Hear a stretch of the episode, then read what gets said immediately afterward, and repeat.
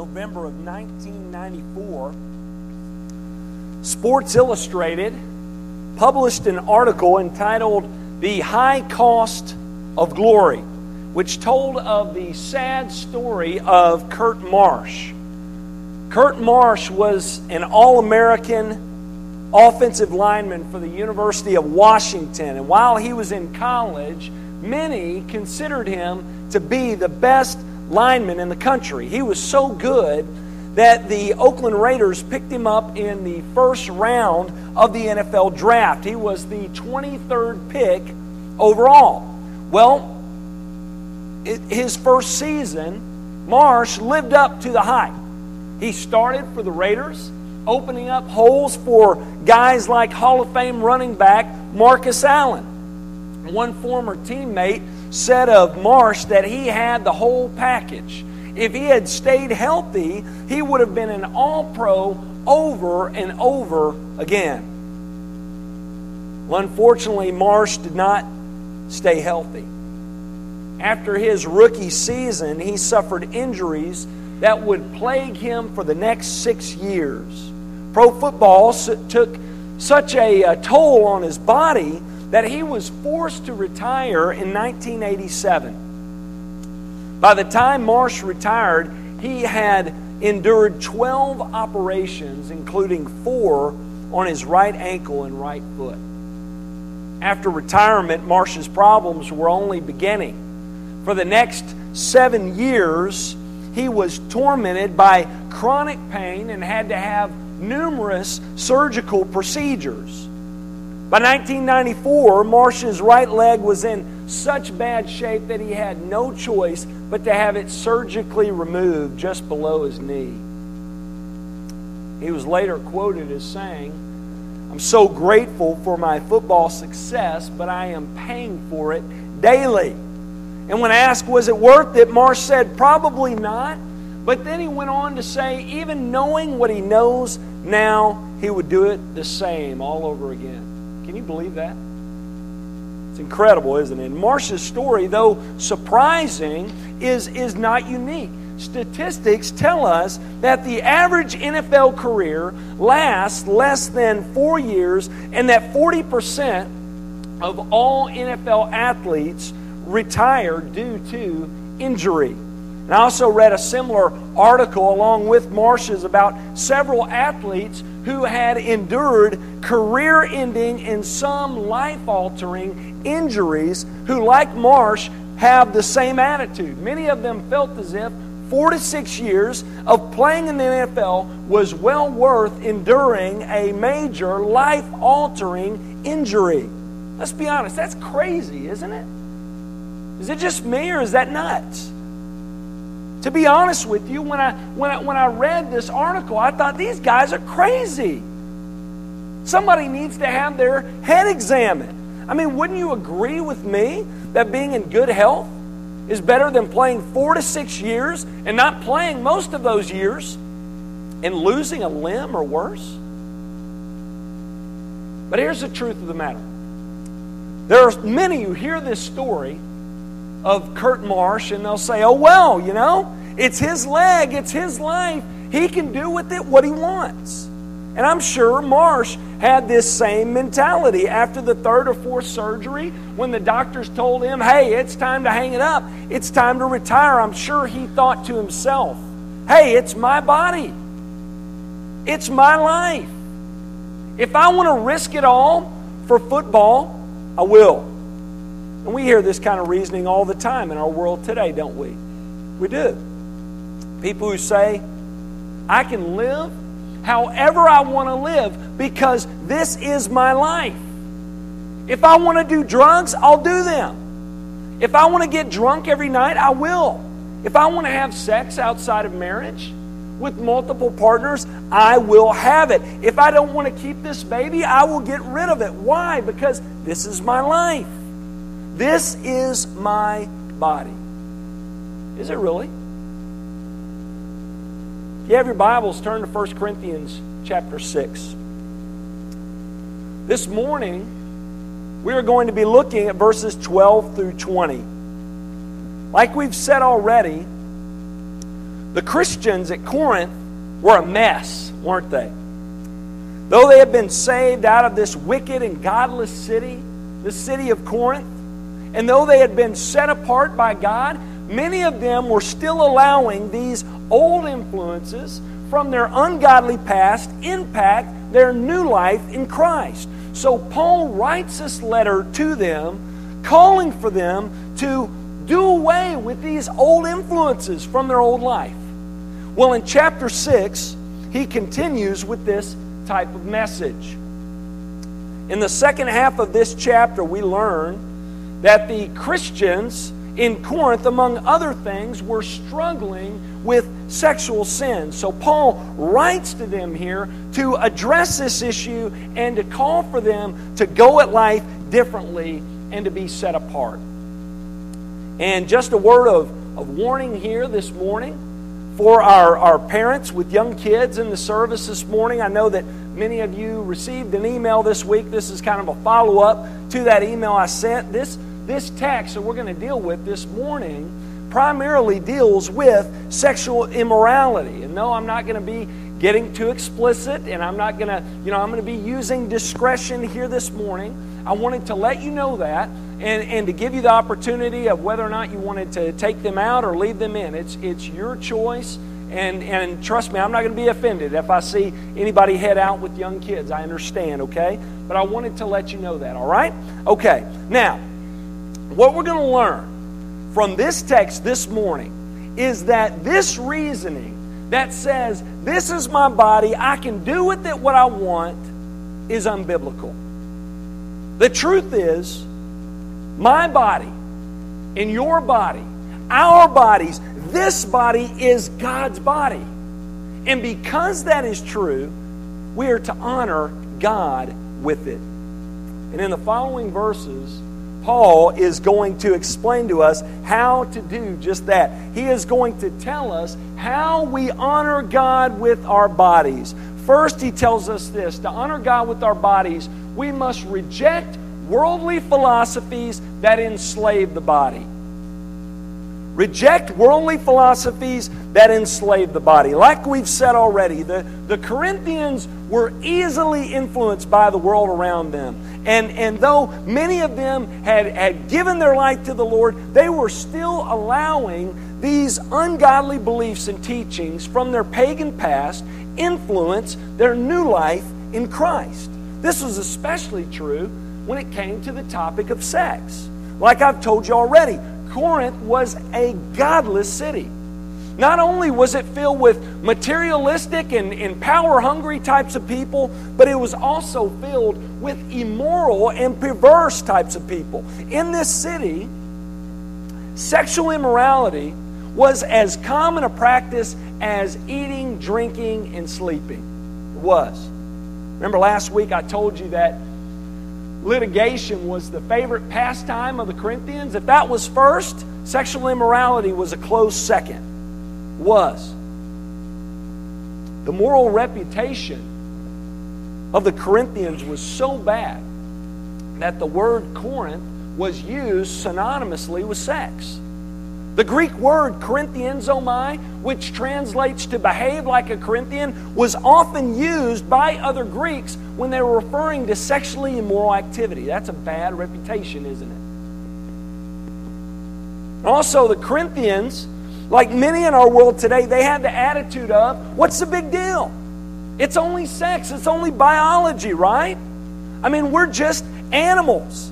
You don't get upset when dogs do it. Why do you get upset when we do it?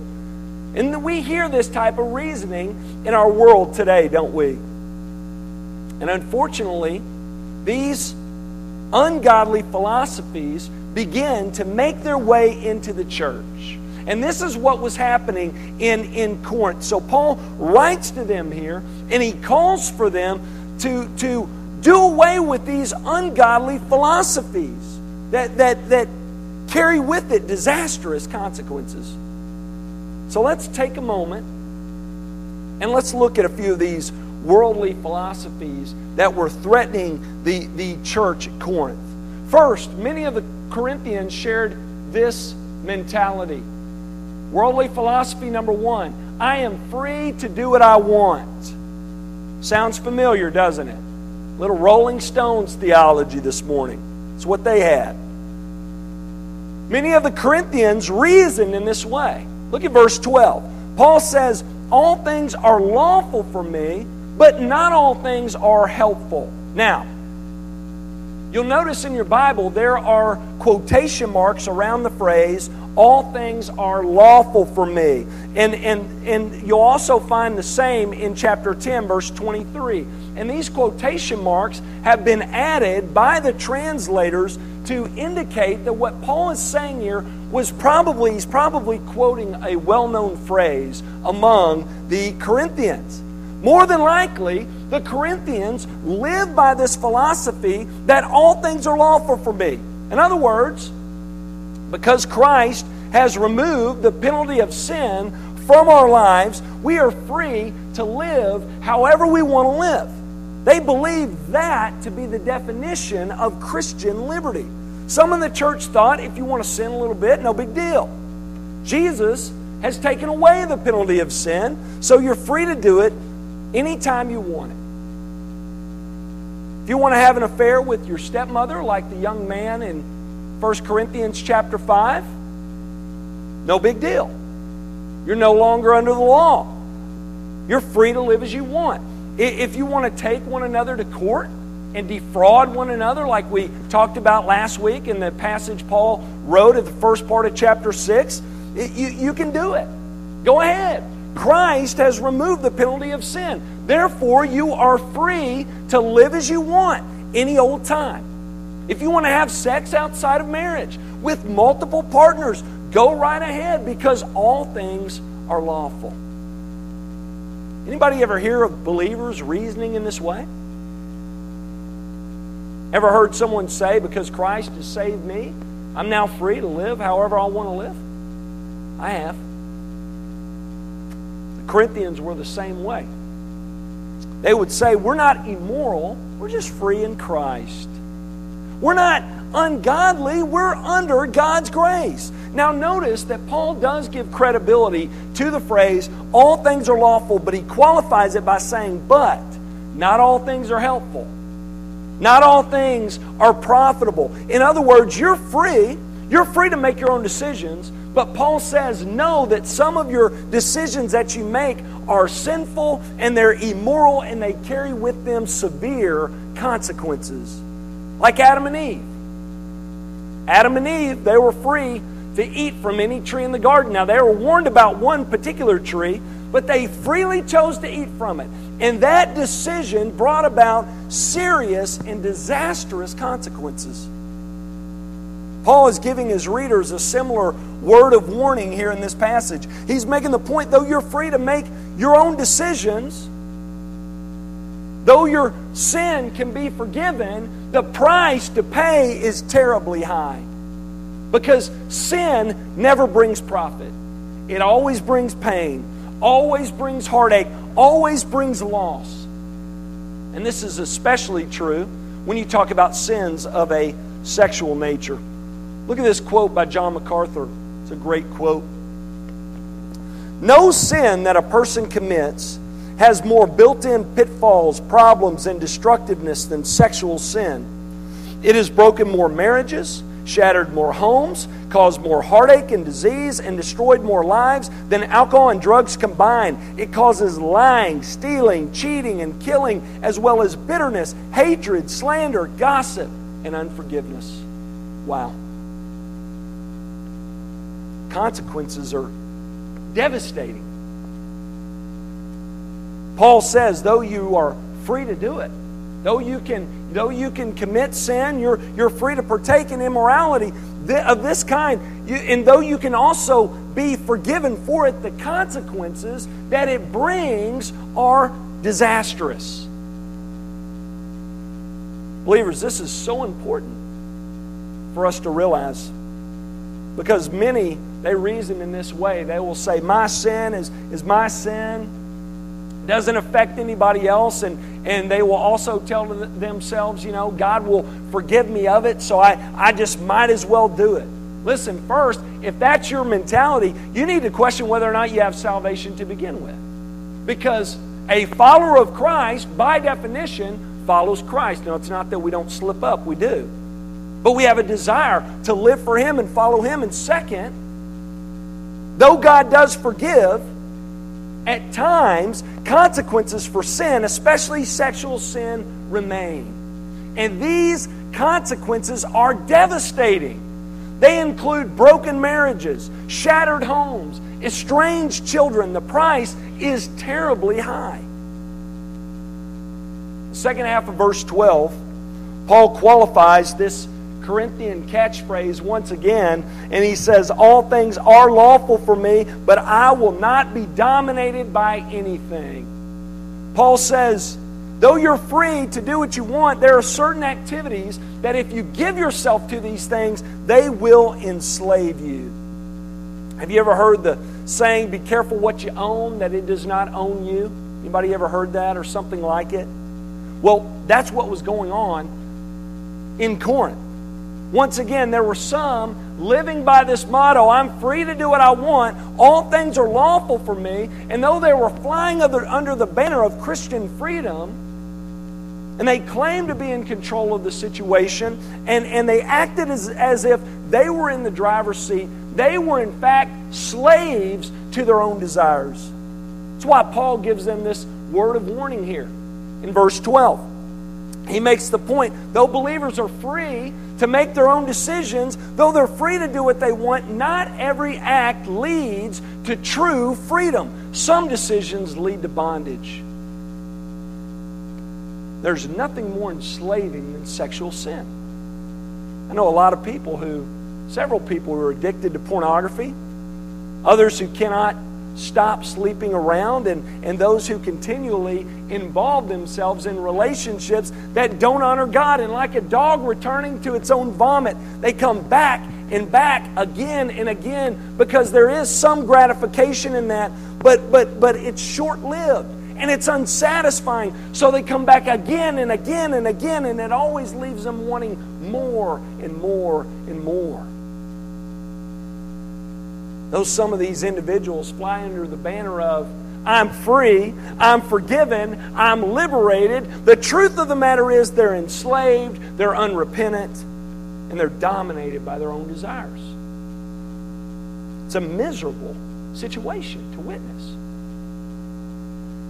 Scripture tells us time and time again those who are truly free are those who are able to, to resist these urges and, and, and live for God by the power of the Spirit. That is what true freedom is. Those who are free have self control. Those who are free are able to resist these urges and live for God through the power of the Spirit. Let's be honest. If being free meant to freely partake in sin, like some people define it, who needs Christianity for that, right? Did, isn't that what we did before we were saved? Freely partook in sin? Who needs Christianity to, to freely partake in sin? No, that's not what Christian freedom is.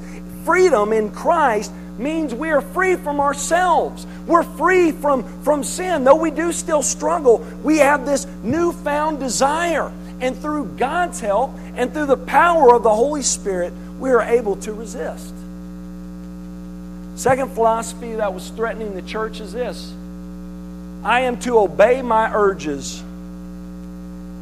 Look at the first part of verse 13. Paul says, Food is meant for the stomach, and the stomach for food. Notice this statement is also in quotes. Once again, the translators put it in quotation because they're indicating that Paul is, is probably quoting a, a Corinthian motto here. Within the, uh, while the first phrase, all things are, are lawful, was probably circulating primarily in Christian circles in the church, this was probably circulating throughout the whole city. And this phrase is definitely the more worldly of the two mottos. Now, both are bad and both are wrong, but this is definitely more worldly. Many in Corinth believe that, uh, that, that sex is just another biological thing, biological urge, the same as, as eating and drinking. When you get hungry, you eat. When you're thirsty, you drink. When you feel like you want to have sex, find someone and, and go do it. That's their motto. And it sounds very familiar, doesn't it? Sounds a lot like our culture today, doesn't it? Listen to this quote by, by Hugh Hefner Sex is a biological necessity. So find yourself a girl who's like minded and let yourself go. It's no different than eating and drinking. The exact same motto as the Corinthians. That's the view of many in our world today. It is. We, we, we've been told by some that we are nothing more than just highly evolved animals. And we've been told that we have the base, the same needs and instincts as a dog, and we're to act upon those instincts like dogs do. When we get hungry, we eat. We get tired, we sleep. When we have an itch, we scratch it. And when we want to have sex, we're to have it. It's not sinful, it's just biological. Here's the problem with that logic Scripture sets us apart from the animals, doesn't it? Though we are both created by God and are living, breathing creatures, human beings are the image bearers of God.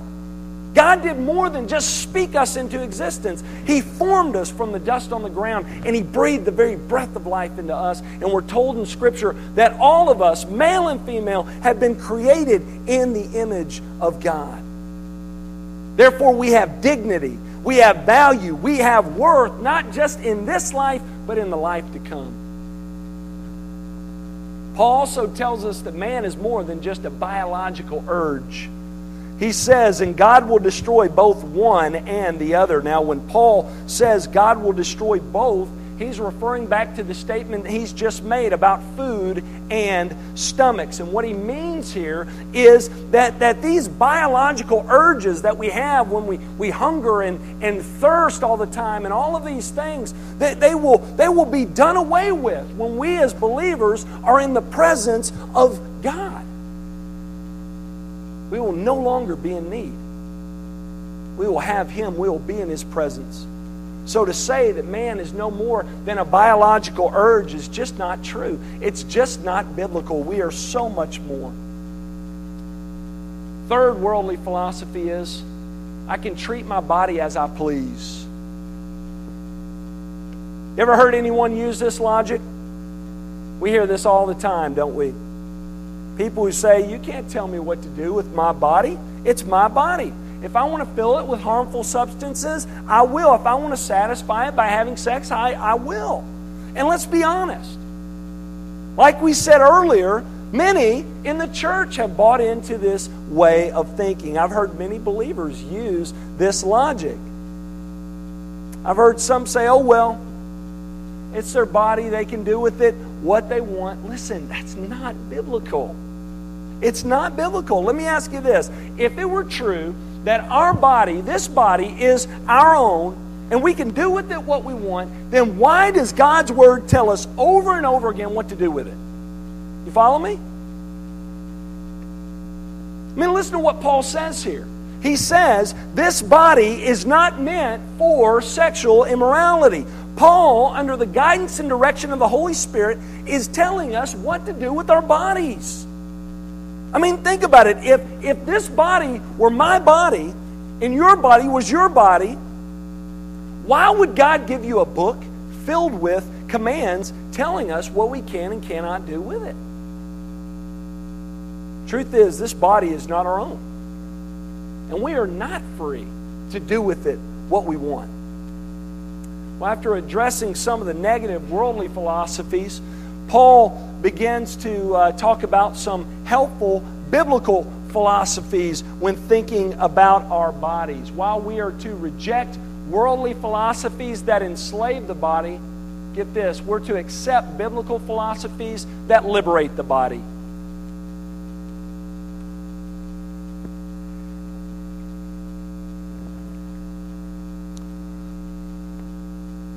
The first philosophy that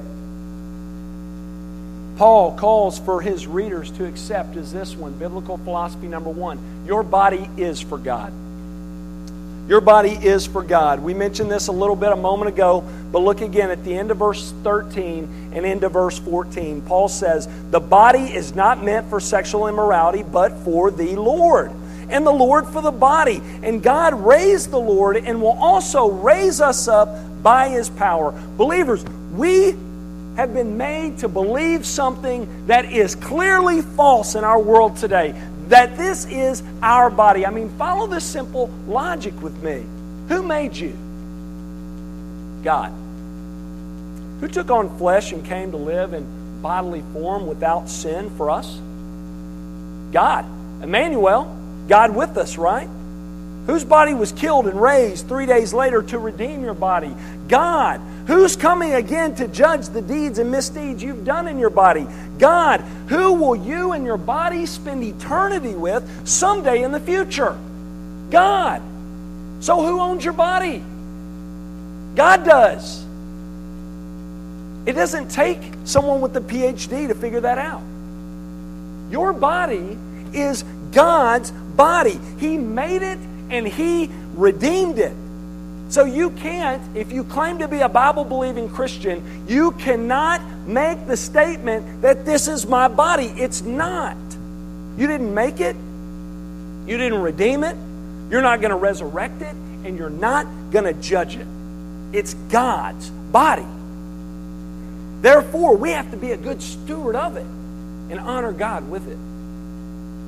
It's key. God did not give us this body to do with it whatever we want to do with it.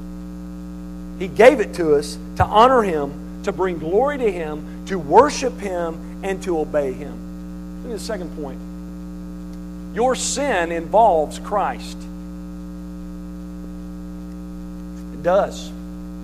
It's a big one. Like we said earlier, many reason in this way. They say, My sin is my sin. And it doesn't affect anybody else, really. Well, look at what Paul says in verses 15 through 18. He says, Do you not know that your bodies are members of Christ? In other words, when you were saved, you were joined with Christ. Your body was joined with Him. You became one with Him. And this is not the only place we're told this. Paul tells us this in Ephesians 1, 1 Corinthians 12, and in Romans 12. And he also says it again in verse 17 of this chapter. Paul says, But he who is joined with the Lord becomes one spirit with him. We are one with Christ. Paul says, because this is the case, when you sin, you are in a way involving Christ in the process. Not that he's sinning with you, but in a real way, in a real sense, you are taking him along with you because you are one in Christ. Look at what Paul says in the second half of verse 15. Shall I then take the members of Christ and make them members of a prostitute? Never. He basically says, because your body is one in Christ, are you then going to go out with him and be with a prostitute? Now, some of you hear that and you say, that's disgusting. That's good if you feel that way, because that's what sexual immorality is. It's disgusting. It should turn our stomachs. That's the way that, that's what scripture wants us to feel. That's the way that's the way the writers want us to feel when we read these kinds of things. Some will even say, well, that doesn't even apply to me. I've never been with the prostitute. Well, though that was a specific problem for the Corinthians, any sexually immoral act will apply here. Just take your pick. Because you are one with Christ, Whatever activity you engage in, you, in a very real way, are, are connecting Jesus to it because He is present with you. That's why it's so terrible when we run off into sexual sin. Because, in a very real way, because we are one with Christ, because He's so connected with us, we're, we're, we're bringing Him along with us. So, for those of you that think that what I'm doing is not affecting anyone else. That's just not the case, is it? Look at philosophy number three, biblical philosophy number three. Your immoral acts have spiritual ramifications. Look at what Paul says in verse 16. He says, Or do you not know that he who is joined to a prostitute becomes one body with her? For as it, is written, the two will become one flesh. Paul shows us here once again that, that sex is more than just a biological thing, it's a spiritual thing. It is. Sex is more than a physical union, it's a spiritual union. It unites people in a deep and spiritual way. That's why in the Old Testament, if a man would sleep with a woman and he was not married to her, then, then he was to marry her. Because the two had consummated a spiritual union. That's why in the Bible it says when adultery is committed, that's grounds for divorce. The, the marriage bond has been broken because one has consummated a spiritual union outside of the marriage. So Paul is telling them here to those of you all who have, who have joined with prostitutes, who have had sex with prostitutes, you have become one flesh with that prostitute. You have united with them on a deep spiritual level. So, though society says no big deal, it's casual, it's natural, it's biological, God's word says if it's not done the way God intended it, within the confines of marriage, it is a big deal. It's immoral and it's a perversion. That's why Paul says in verse 18, look at it here flee, flee from sexual immorality. And let me tell you, flee means flee, it means run. Now, some of you are saying, well, that's not very polite. You know, I don't want to be mean. Who cares? Run. But, but somebody needs to counsel this person, not you. Get out of there. That's about the simplest application that you'll get when you eh, that you'll find in the scriptures. Run away from sexual immorality.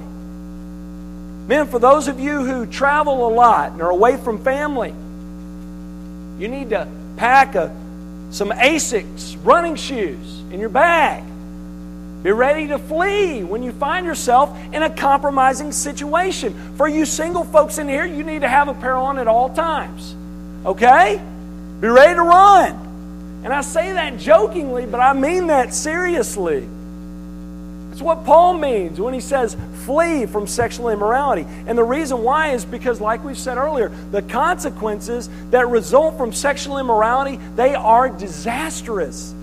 Paul says every other sin a person commits is outside the body, but the sexually immoral person sins against his own body. What I think Paul's getting at here is that the, the sin of sexual immorality it cuts much deeper than other offenses. Now some will say well i thought sin was sin in god's eyes and no that's been greatly misused and we'll talk about that on another day.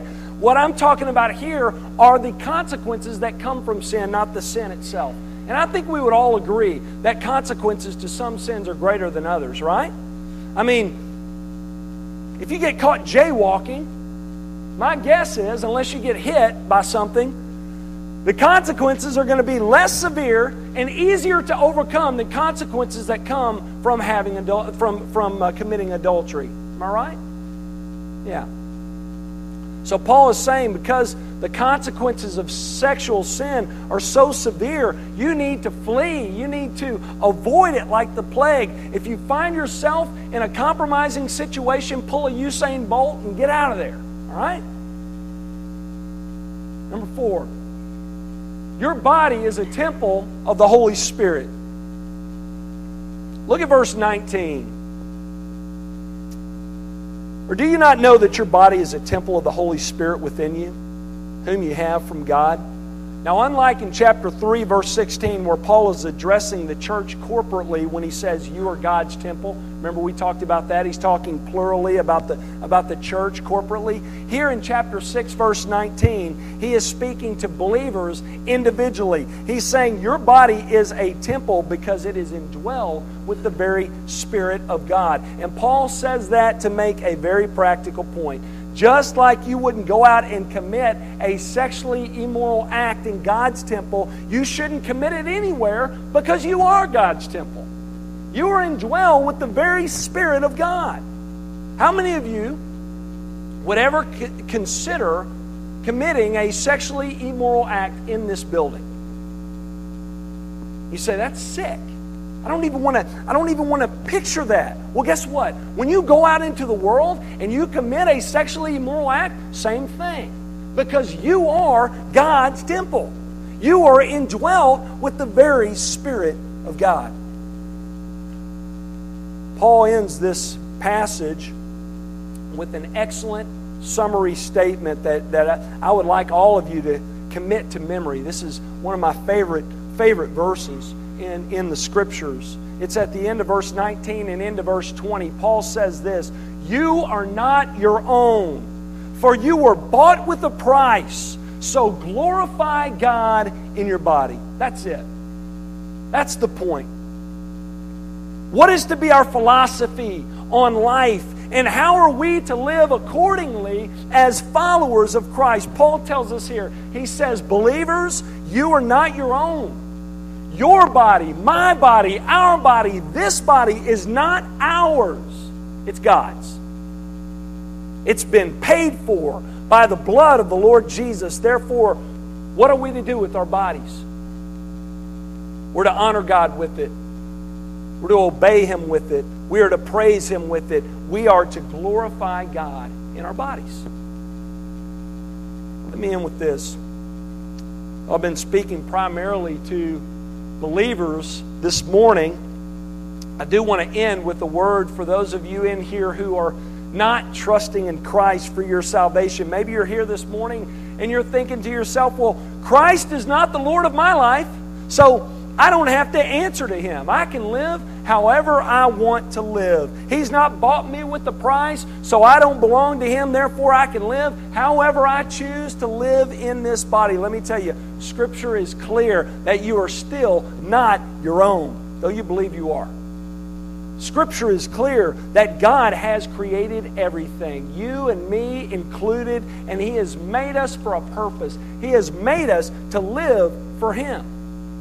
And the only way you can live for Him is by turning from your life of sin and by placing your faith and trust in the person and work of the Lord Jesus, who came, like I said earlier, to this earth and lived and died and was raised so that we can be forgiven and be made right with God.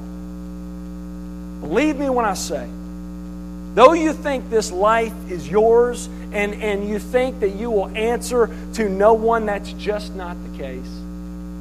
The Bible is clear that we will all stand before God one day, and each and every one of us will be in one of two groups. We will either stand alone and be condemned for the sinners that we are and for the works and deeds we've done in this body, or we will be found in Christ and be accepted and be welcomed into God's kingdom with open arms, not because of who we are, not because of what we have done, but because of who He is and the work that He has done on our behalf. If you're here this morning, you do not have Christ's person and work applied to your life, I pray that this would happen this very morning. I pray right here, right now, you would transfer your trust from yourself to Him, that you would place your trust in Him alone for your salvation. Would you pray with me?